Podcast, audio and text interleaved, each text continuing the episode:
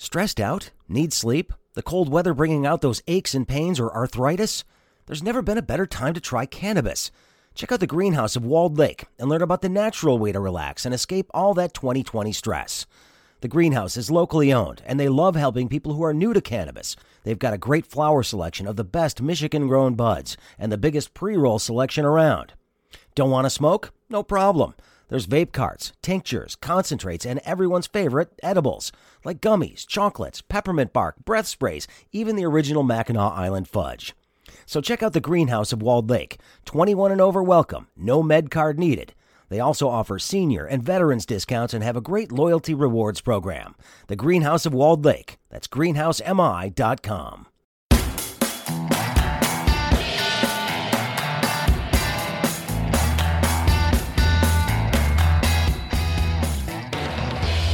Greetings, everybody. Welcome to the Craig Fahle Show on Deadline Detroit. Thank you for joining me today. Now, it is Tuesday, December 22nd at this point in time. Now, you may not be listening to this on a Tuesday. That's fine. You can listen whenever you want. Uh, that's the whole point of this on demand thing. But hey, I appreciate the fact that you are here at all. It is a big deal. Hopefully, your holiday season is going well. You've got good plans coming for the next few days and uh, can look forward to 2021. It's, it's about time. Um, December 1st was an interesting date in the state. It marked the one year anniversary of recreational marijuana in the state. Obviously, a number of communities have gone forward with this. We've seen a, a lot of businesses pop up in communities all across southeast Michigan, but tr- Detroit is one of the places that has yet to keep pace with what some other communities are doing as they work out some aspects of their recreational marijuana plan in the city of Detroit. Well, Hour Detroit magazine decided to devote its cover story this week and, and a big section of the magazine to taking a look at what has happened in the state of Michigan over the course of that one year. And joining me right now to talk about it is Steve Friess, who is the Hour Detroit News features editor, to talk about their cover story this month, taking a look at one year of legal pot here in Michigan. Steve, welcome to the Craig Fahle Show. It's a pleasure to have you here. Well, thanks for having me. This is great. Oh, you know, this is such an interesting industry to me in the state. Uh, you know, one year of uh, the legalization now of recreational marijuana in Michigan. Some cities have gotten this right, others are still struggling with how to deal with it. Uh, let's just start with the overall status of the industry. It certainly seems as if the public is is buying into this. Yeah, you know, I mean, I don't know if there's such a thing as right and wrong in terms of how they're doing it. obviously, there are cities like um, like Warren and and Ferndale and a couple others that um, have jumped in quickly. Ann Arbor for sure have jumped in quickly with licensing of um, of dispensaries uh, that allow, are allowed for recreational cannabis, in addition to med- medicinal um, ca- cannabis. But um, yeah, it's it's it, it's a year since, and particularly Detroit, the biggest market of all, is still trying to come up with a structure or uh, now implement a structure that will not allow outsiders to completely consume the industry. And the tricky part is that the way that the law was passed, which is the ballot initiative that passed in 2018, the first folks who were able to get licenses to sell uh, recreational cannabis were the folks who already had medicinal licenses. And so, in a way, that sort of grandfathered in or, or sort of embedded the folks who were already in business. And it, it, it had a potential to seriously limit people who wanted to get into this industry and didn't want to sell medicinal marijuana, which has a whole other set of bureaucracy and record keeping and regulation. Well, exactly, uh, and and like I said, Detroit has been wrestling with this for a long time, um, and and trying to ensure that again, people who live in the city of Detroit are participating in the industry uh, in the numbers that uh, that the mayor and a number of city council members would like to see. This is not just uh, you know limited to this industry. This is a part of just about every development agreement that the city puts together at this point in time. But they have taken their time in this. Some would even suggest that they have been slow walking this in an attempt to to make Detroit not necessarily the the hotbed of, of recreational marijuana in the region, the way that it has been for, for some other sort of quote unquote sin industries. And I, I use that term very loosely here. Mm-hmm. Um, is there any indication that the city was purposely slow walking this so that Detroit didn't become uh, like the you know ground ground zero for for recreational pot? I don't believe that. That's not my impression. My impression is that they just struggled with how to create a structure that would allow for outsiders to uh, to to create a structure to not allow outsiders to take over the industry and that's the trick here the trick is that the the state regulation had it so that the first people who could get licensed for recreational marijuana were the folks who had medicinal licenses and so in the city of detroit where there are, I believe, 46 medical marijuana dispensaries. Only four of them were owned by what is sort of loosely defined as like legacy Detroiters. And there's a variety of different ways that they've defined who a legacy Detroiter is, but it's essentially somebody who has lived in the city for a, a, a certain number of years. It depends a little bit on whether you were a, a convict there there are different minority there are different explanations for how it works but it's at least a decade or so that you've been living in the city and working in the city uh, out of the last 30 years you can be a legacy detroiter. So what happened was that the the state in the fall changed the regulation which was allowed by the um, by the state law. They changed the regulation to allow the licensure of recreational marijuana um, providers without having to take that other step of being medicinal. And so what that did was by waiting, it's a little complicated, but by waiting, by not jumping right in and licensing folks, they gave themselves an opportunity to license new cannabis sellers who are not already medical marijuana people and that way they can provide those licenses to other folks people who are from the city. They, they created a, a complicated structure where they are insisting that for recreational marijuana they have a 51% or, or at least half of the recreational sellers or recreational licensees must be these legacy Detroiters, which is is an it's an interesting and a very admirable effort to make sure that this sort of gold rush, this big flush new industry that's about to develop, uh, that some of that wealth or a lot of that wealth or half of that wealth, I don't know, um, uh, stays in the city and helps people who live in the city to develop wealth and, and businesses. The problem is that there's a bit of a math problem. You've got they they set a number of licenses at 75 mm-hmm. uh, recreational licenses. They already have 46 medicinal licensees, and of those, 42 are from outside of the city. If they if they filled up all 75 of those licenses, they'd only have 38 licenses for legacy Detroiters and 37 for people who are from outside the city.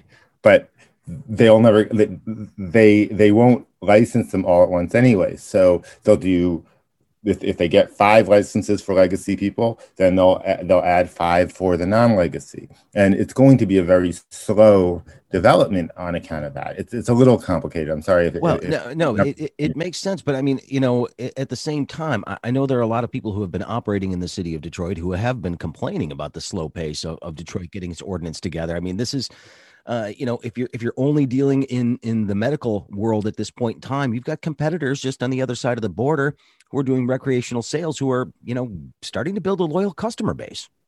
Yeah, it's true. It's true. And there are uh, various um, recreational providers who are essentially saying that they're going to just avoid Detroit for now because um, they got to get in line and they got to get in line behind the 42 medicinal marijuana dispensaries who are owned by non-legacy Detroiters before they can even get a license. And, and, and being licensed is so expensive and you have to pay all these tens of thousands of dollars in fees and, and all the rest of it. So there's a, there is a, um, a business barrier here to um, some investment. On the other side, it is still the largest city in the state, um, and it is still uh, it's still Detroit. So you know there's still a ton of money to be made in the city if you can get one of these licenses and pursue it. It's just that they created a, a structure that they are um, they are sticking with for the moment because they feel real, real strongly that the idea of allowing external business people to come into the city and suck up all of that revenue and take over this industry before local people or people who were were um, impacted by the war on drugs, by get, having criminal convictions for pot offenses, um, with, without allowing those people to get in on this, um, they feel like you know that ship will sail and it will never come back into port. So in a way, they're right. If they had if they had gone ahead and started licensing these people who already had medical licenses, then then the market would already be crowded and there wouldn't be any room for any new business people or new uh, entrepreneurs or, or people of color and I should remind folks, my guest right now is Steve Friess. He, of course, is a, a features uh, editor at the, uh, Hour Detroit, uh, news and features editor there. He's uh, written a piece taking a look at the one year anniversary of recreational marijuana uh, in the state of Michigan. Now, Steve, I mean, a number of communities were very, very concerned about how these businesses would look in their community. A, a, number of communities said that they're not going to zone uh, to allow these facilities. But you look at towns like Ferndale, where I am right now, there's uh, three or four that are up and operating now. Uh, the facilities, they look nice. Uh, they're drawing customers. They seem to be, again, attracting tax revenue to the community. You get a sense that some of that reluctance is starting to fade away a little bit in some of these other communities that are seeing the success of some of these businesses and seeing that they're actually pretty good corporate citizens. Yeah. I mean, they're obviously on their best behavior as of now and they are they're aiming for a higher end audience i mean a lot of these products are, are not cheap um, you know the medical marijuana is going to be less expensive than the recreational but it's not inexpensive so uh, you know you are aiming for a type of a client that doesn't want to sort of wander into the darkest part of town and, sure. and sort of worry about their car while they're browsing. Um, you know, I, I, do think it's kind of funny because you know I'm I'm relatively new to Michigan. I, have been around the state for about eight or nine years now, and the whole party store industry are they're disgusting places, and they're everywhere. They can be absolutely. So, like, you know, you, you have to go for you have to go into these places that you feel like you're going to take your life in your own hand. And I'm not talking about in in the cities. I'm talking about out here in Ypsilanti or in or in Ann Arbor. They all look horrible. They all look like real dodgy places. And and then there's all this talk about oh, but the but the marijuana people, they're going to ruin the neighborhood. it's it's it's interesting though to me that um, you know, I like I said, I drive by these places and I see cars lined up. They've got delivery options, you know, car car directly to your car. Um, you don't have to go in if you don't want to. They have adapted well to uh, some of the pandemic problems, and and that seems to me that that perhaps, and maybe I'm wrong about this, but perhaps the pandemic has impacted some of these uh, stores in a way that maybe they didn't anticipate. Like maybe they have more customers than they anticipated, people coming out of the woodwork, so to speak the numbers do seem to show that there was a m- more robust first year uh, statewide obviously we talked about detroit for a little bit but the other places where they are already doing re- recreational and even medicinal um, that the sales were pretty pretty good in 2020 better in fact than they than they whoever they are um, had predicted or anticipated. So there is a sense that the pandemic i mean they did adapt. They were able to uh, they they got permission to sell through car windows and things like that that they had to. It does limit because you know you, what you don't end up with is sort of impulse purchases. You don't get people who come in looking for one strain and they walk out with like 20 bongs and uh and whatever else they you know whatever other things they sell in those places the oils and all the rest of it. You kind of when you're when you drive up to pick up your order you've already ordered you already you know you the the, the sale is done. Um but you know yeah i mean there is a sense that a lot everybody's sort of stuck at home. Uh and uh it's very stressful. The the whole the whole experience of living through a pandemic is you know whatever it takes to to get the edge off. Um, and this is a new opportunity for a lot of people to try. Well, well steve and, and i think one of the things that uh, people who may be re-entering this market for the first time since they were in college or something like that would be shocked at is the variety, I guess, that exists out there, how many different products there are, um, and, and, the level of expertise that exists within some of these stores to to educate them about what it is they're about to embark upon here. You, you've got uh, interviews in this uh, issue with some of yeah. the quote unquote bud tenders out there, um, sort of the baristas of the pot world, uh, and and I love this. Uh, they they have a level of expertise about these sorts of things to to educate people about what's going on what are the things that they're telling you? Because uh, I know you interviewed a number of them for this piece. Uh, what are they telling you about what's out there and what's available right now?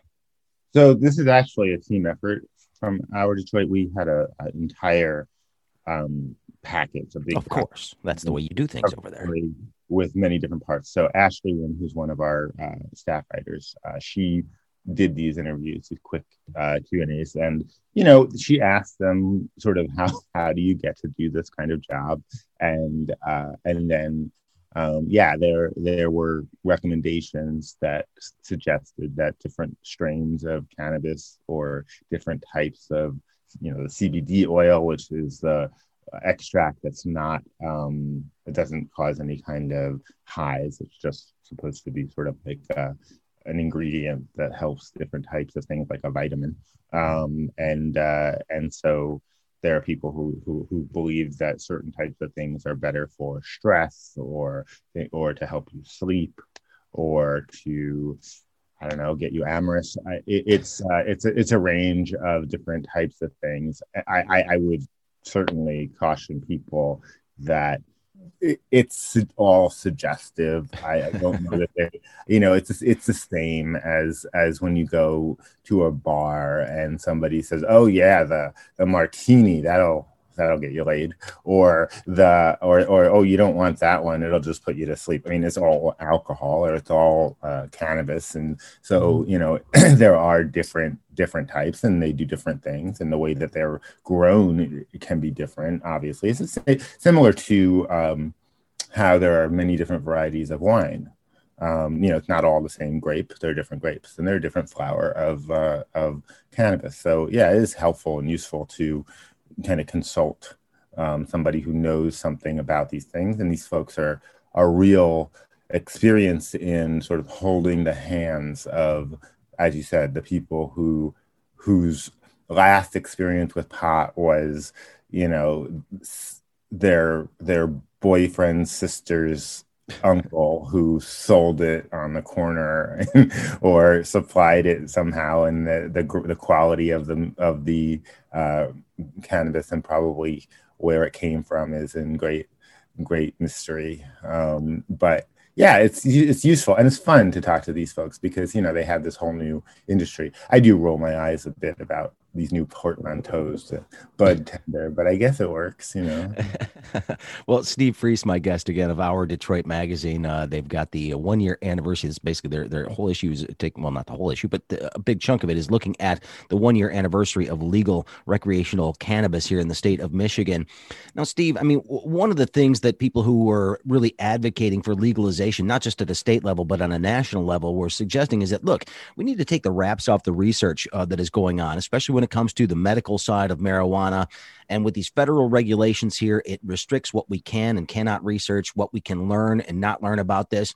But now that we have recreational legal in Michigan, it's not just the medical research, but also just really, frankly, uh, the wraps have been taken off the, you know, uh, sort of the advancements that people can make when it comes to growing, Uh. You don't have to fear for somebody, you know, raiding your house if you've got a new lighting technique that might work. I mean, are we seeing innovation when it comes to the actual cultivation?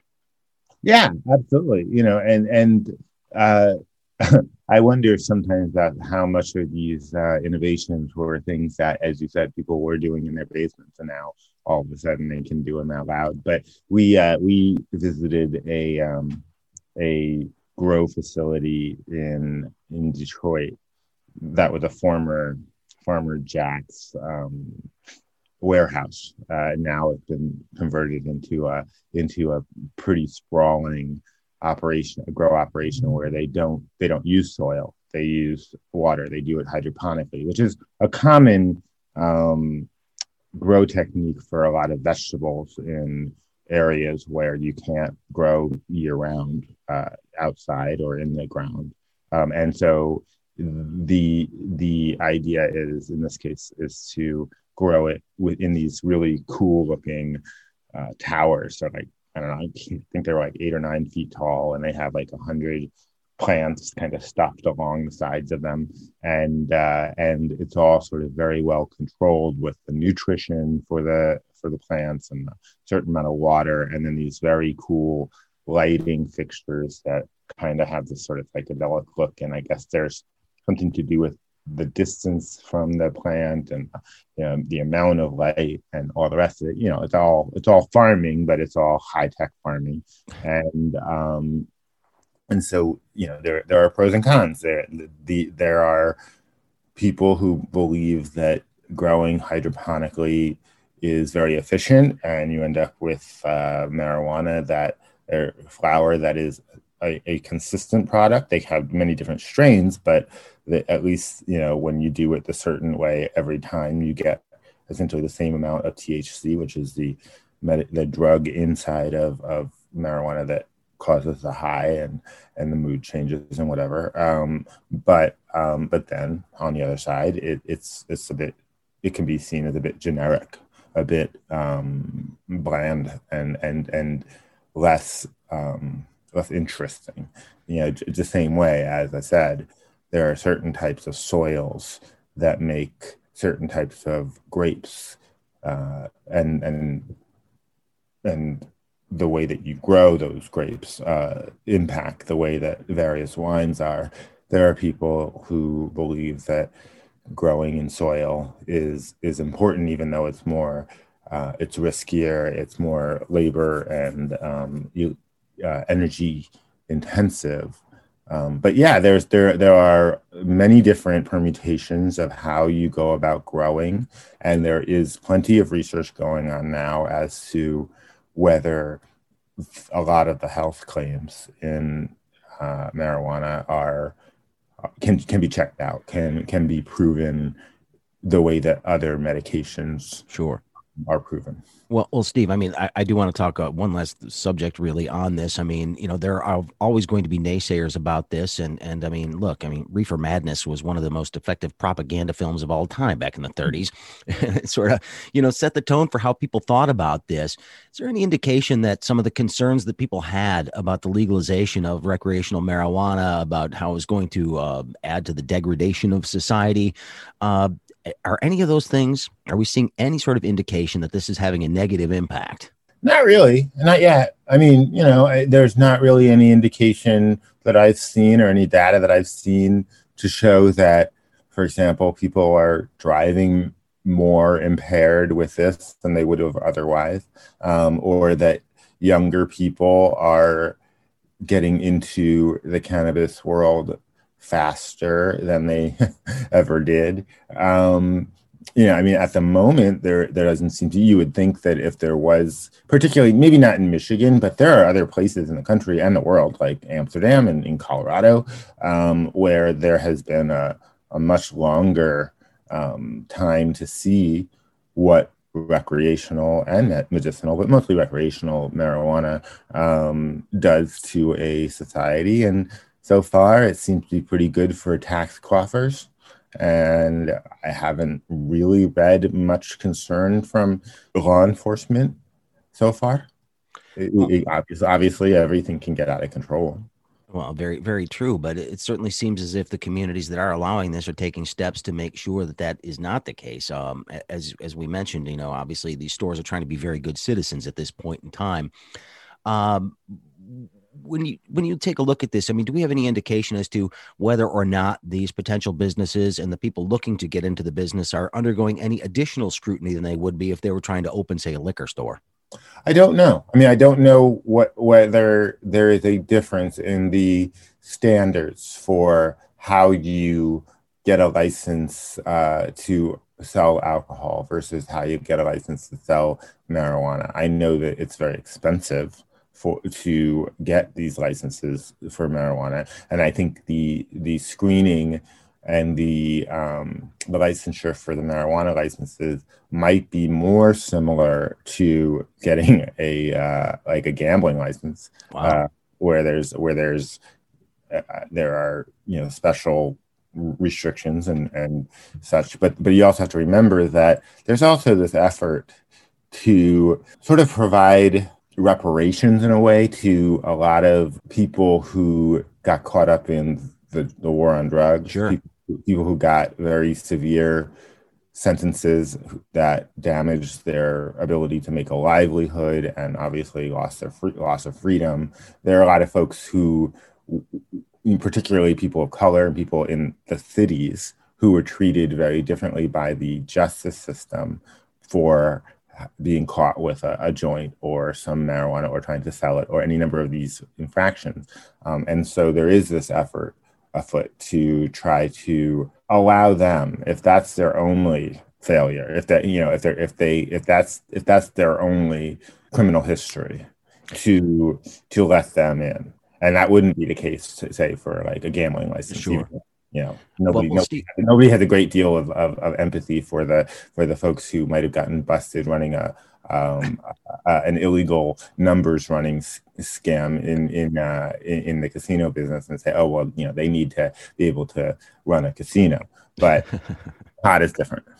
Well, well, Steve, one last question for you. Uh, and and I mean, one of the problems uh, I know that the industry is dealing with is the cash flow issue.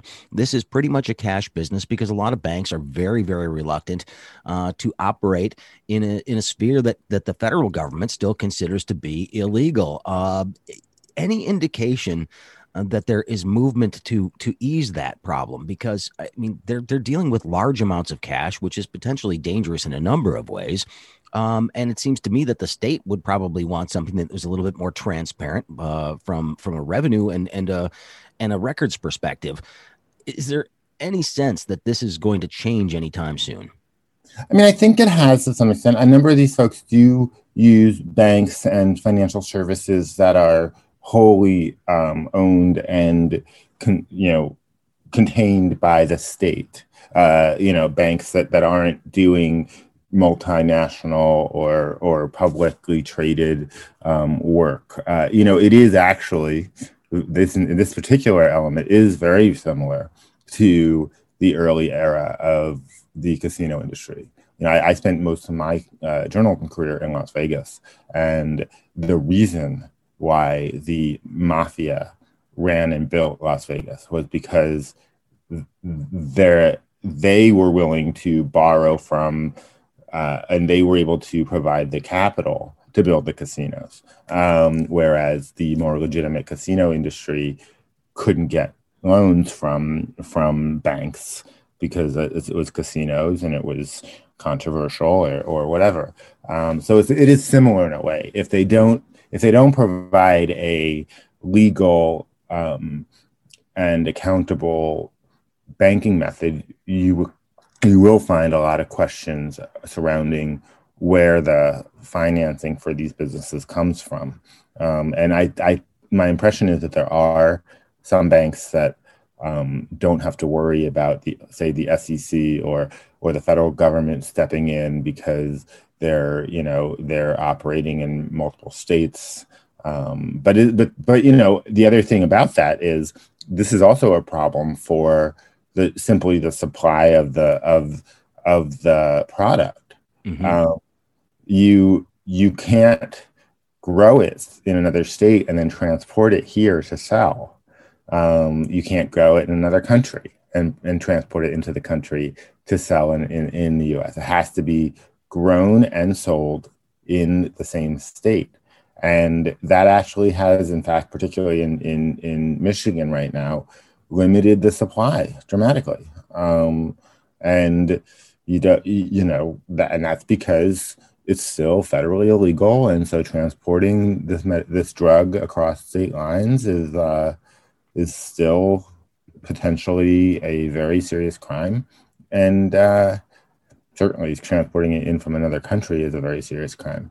So, so yes, there's a lot of there's a lot of these nuts and bolts of how this operates that will continue to change. There was a, a, a, um, a, resolution, I believe, in the House of Representatives in the last few weeks to legalize marijuana uh, nationally. But yeah, well, yeah, but Mitch McConnell basically put the kibosh on that right off the bat. So right. he won't even take it up. And and I don't know if he's just trying to protect the tobacco industry in Kentucky or what he's trying to do there. But um, something along those lines. I have a feeling is what's going on. But but real quick, Steve, uh, because we've been going for quite a while, and I do appreciate your time today. Um, mm-hmm. Overall, uh, despite uh, you know some of the hurdles that still exist, uh, it seems that this industry is is alive and growing. Oh, yeah, I mean it's. it's weed and it will grow like a weed. I mean, you know, I mean, look, there is a lot of money to be had here. And that's why the fees and the um, licensure expenses are so high, and yet people are so willing to to pay them because the payoff, the potential payoff, is is enormous. Um, and so, yeah, you know that there are some areas of the state where it's it's okay, and somewhere where it's not, and that kind of makes it interesting. You know that there are certain cities like I said, Ferndale, um, where you can go, or Ann Arbor, where you can go and get all kinds of different things, and it's really easy. Um, and then other places where they they're just not up for it, and that I don't know. That, that's kind of a nice variety uh, for our state. All right. Well, we'll have to wrap it up right there. I want to thank my guest, uh, Steve Friess. Of course, he is the Hour Detroit News features editor. They've got a huge cover story this week, taking a look at the one year anniversary, or this month, I should say, looking at the one year anniversary of recreational marijuana being allowed here in the state of Michigan. Voters, of course, did approve that. So uh, it's here to stay, and uh, we'll be watching the industry as it does indeed grow like a weed. Steve, I appreciate that very much. Thanks for being here. Thank you for having me. Again, we appreciate Steve Friess for joining us on the program today, and we will be following up on this. There's a lot to look at in this industry and, and how it's going to sort of change the landscape here in the state of Michigan. What lessons can we learn from other states? What things will we do better or perhaps worse than other states that are experimenting with this? Uh, and and seriously, there's going to be a number of other states coming on board. The federal government's making some movement towards at least changing some of the status on this. We'll be following up on that as well. That's going to open up the floodgates for a lot of different things. And so fascinating stuff and, and a really, really good look at this in this month's Hour Detroit. So take a look at that. I always appreciate the work that they do over there. I also appreciate all of you for listening to the program today. A quick reminder there is not going to be a week that was this week because, of course, this Friday is Christmas Day. We're not going to be doing a show on Christmas Day, but I am uh, going to put a year in review show up there, the year that was sometime between Christmas and New Year's. I haven't figured out which day we're going to record that yet, but we'll make it available to you, obviously. Uh, and what we're doing now is accepting your nominations for the Schmuck of the Year. I've got a thread on Facebook right now. I'll put it back up there. I'll pin it to the top of my page if I can figure out a way to do that uh, and get your nominations for Schmuck of the Year. We've got a ton of people coming in, and some people obviously have gotten multiple votes and it's not a big shock as to who they are at this point in time. I'll let you think about that for a bit, but imagine who they might be. Anyway, thank you for checking out the show today. Send me an email if you want to. If you want to send your suggestions anonymously, the Craig Fahle Show at gmail.com is a good way to reach me, or send me a private message on Facebook or Twitter or LinkedIn or something like that, and I'll get them in that way if you don't want to make it public on my Facebook thread. I totally get that. Uh, I don't want to jeopardize anybody's livelihoods here. Anyway, enjoy your holiday. Have a wonderful, wonderful Christmas. And uh, we will talk between Christmas and New Year's. Uh, there's going to be a lot going on and a lot to talk about. So I appreciate it. We'll talk soon. Looking for the latest news and information about our great city of Detroit? Head to DeadlineDetroit.com for one stop shopping for the most important stories of the day. Deadline Detroit has some of the best journalists in town, providing original reporting, videos, and podcasts that keep you in the know about everything happening in Detroit. Become a member today, and you'll automatically be entered into a drawing for prizes, including gift cards to some of Detroit's best restaurants. Go to deadlinedetroit.com/membership.